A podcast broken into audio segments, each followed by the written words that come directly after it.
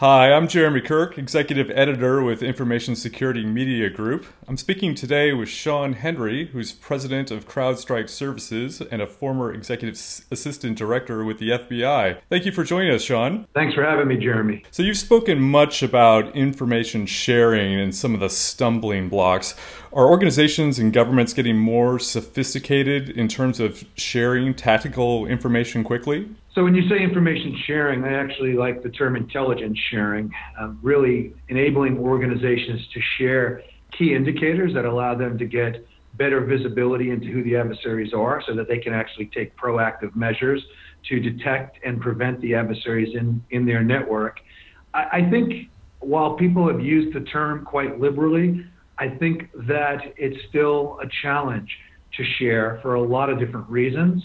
Um, I think that organizations sometimes don't necessarily have full confidence in um, in who partners may be, or um, or there may be restrictions on what's able to be shared. There's this lack of trust sometimes. We at CrowdStrike collect intelligence and share it with our with our customers, but I think that that has to happen more broadly across the entire ecosystem and in a much more automated fashion. The ability to share the indicators of compromise at the speed of the network rather than people picking up the phone and calling friends or sharing it on a list serve through an email.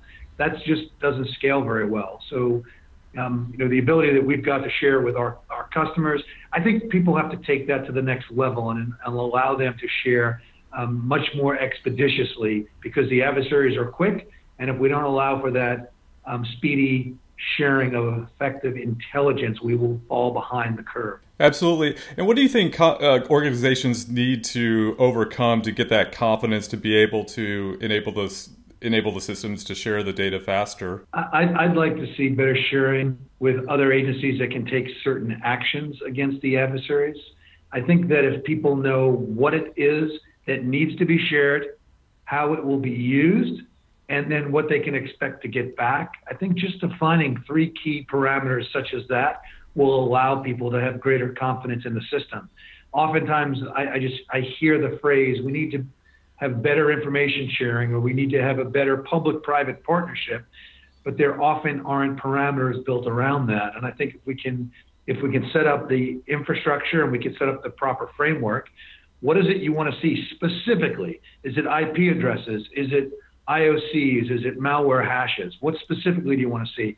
What are you going to do when you get it? And what can I expect back? Just as simple as that, I think would help to to move the ball down the field and allow people to be more comfortable in in what they're willing to provide. Mm-hmm.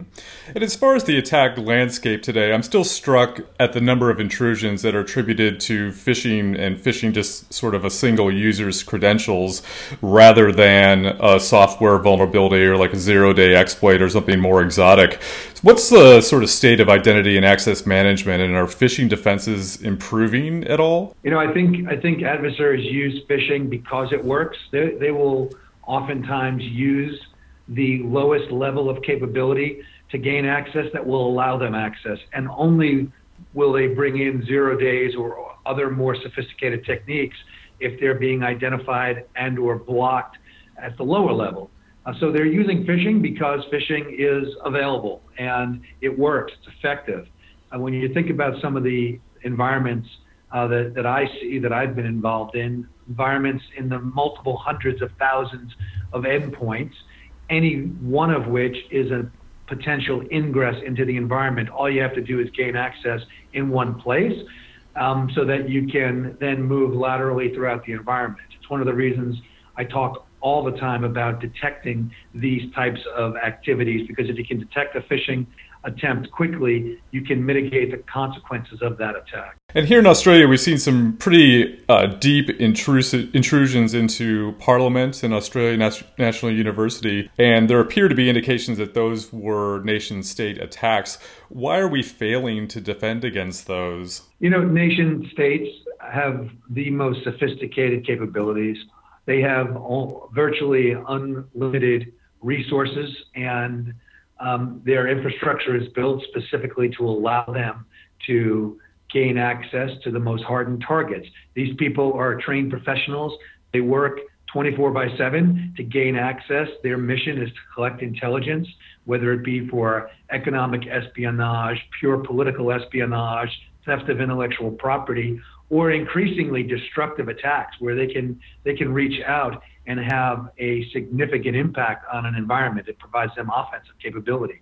They recognize the value in gaining the upper hand on the infrastructure, and they put a lot of effort into uh, into their system. Uh, that's the reason it, it's mo- most difficult to detect and prevent those types of attacks because they have incredible capabilities. Um, we've we've found in our organization that we need to focus on those adversaries to use good intelligence to identify their tactics and techniques, to provide us a great understanding of their capabilities, so that we can more readily detect them, regardless of the of the tools or the weapons that they bring into the environment. If we're looking at their actual behaviors, not necessarily just the signatures of their attack, it allows us to identify things like zero days and the new techniques that they oftentimes bring in when they find themselves in a hardened environment. And we recently saw the uh, U.S. Department of Homeland Security warn about wiper attacks uh, related to what's going on between the U.S. and Iran. Is there a certain amount of consternation among enterprises that such an attack could be executed against them? I, I think uh, there has been those attacks. We've seen wiper attacks uh, deployed by three different nation states. In the U.S., we've seen companies, independent commercial entities, that have had significant impact on their environments through destructive attacks. And I think that that is the, the next generation or the newest generation. I mean, it's already here. It's not, it's not uh, proposed, it is actually occurring. And when you think about the impact in an environment, the uh, the actual fallout from a destructive attack can be catastrophic. Organizations need to be much better prepared to withstand those those types of assaults. It, it requires them to have the right technology to detect the attacks.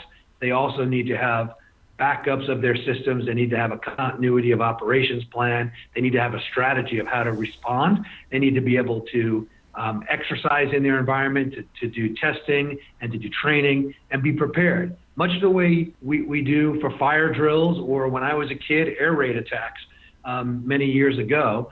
Uh, you've got to prepare for what is possible and in many cases likely to happen. And the only way for you to, to sustain that is to be well uh, versed in what your response is going to be and to be proactive on the front side to help detect it and prevent it. Lastly, I wanted to talk to you about supply chain attacks, and there's been a lot of worry about this, um, you know, at the telecoms level in the 5G space, and there's also a lot of worry about it just simply because of the way software is made. What is sort of the advice that CrowdStrike is giving its clients in regards to supply chain? I, I think it's important to understand who your vendors are.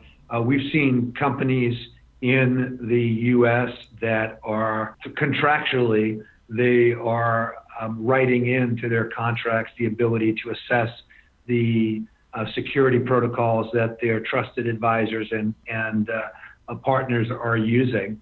Um, I think it's just important to recognize and have an awareness as to what you're doing, who you're connecting with. We've done a lot of assessments of companies in advance of an acquisition they're going to do. So it's kind of a, a derivative of supply chain. You go and you acquire a new company, you bring them into your organization in a, through the M&A process, and they're actually proactively doing an evaluation, an actual assessment of that entire network before they consummate the deal, part of the due diligence process.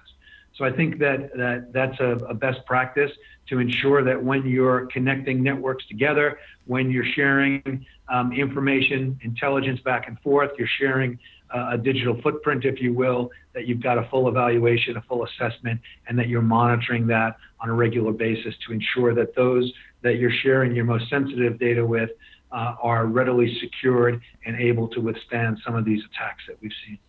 And as far as uh, you know, buying software and services, is, is there just a certain amount that's just really going to be out of enterprise's control? Like you're just going to have to trust someone. When you talk about the supply chain, essentially what you're saying is every single organization, every entity that you touch has to be pristine. If you, in an ideal world, that would be perfect, right? You've got your network and then you've got everybody else that you touch. I know companies that have hundreds of vendors. Um, I think at the end of the day, while you want to prevent, be aware of supply chain attack, you want to prevent where you can, you want to do evaluations where you can. Um, that's all important in terms of holding the bar. But ultimately you've got to you've got to ensure that your environment is protected that you've got detection capability in your environment proper. If you do an acquisition somebody becomes part of your environment then you extend your capabilities within that new um, part of your network and that you're constantly monitoring 24 by 7 you're hunting in the environment looking for indicators of an adversary attack. And that, that, that's all you can hope for. Uh, the adversaries are incredibly capable they're resilient uh, they're innovative, and they are going to find a way to get to your environment. You've got to be able to detect it, and if you detect it, you can mitigate the consequences of the attack. Excellent. Thank you very much for joining us, Shawn. Thanks, Jeremy. Glad to be here with you. Really appreciate it. I've been speaking with Shawn Henry, president of CrowdStrike Services. For Information Security Media Group, I'm Jeremy Kirk.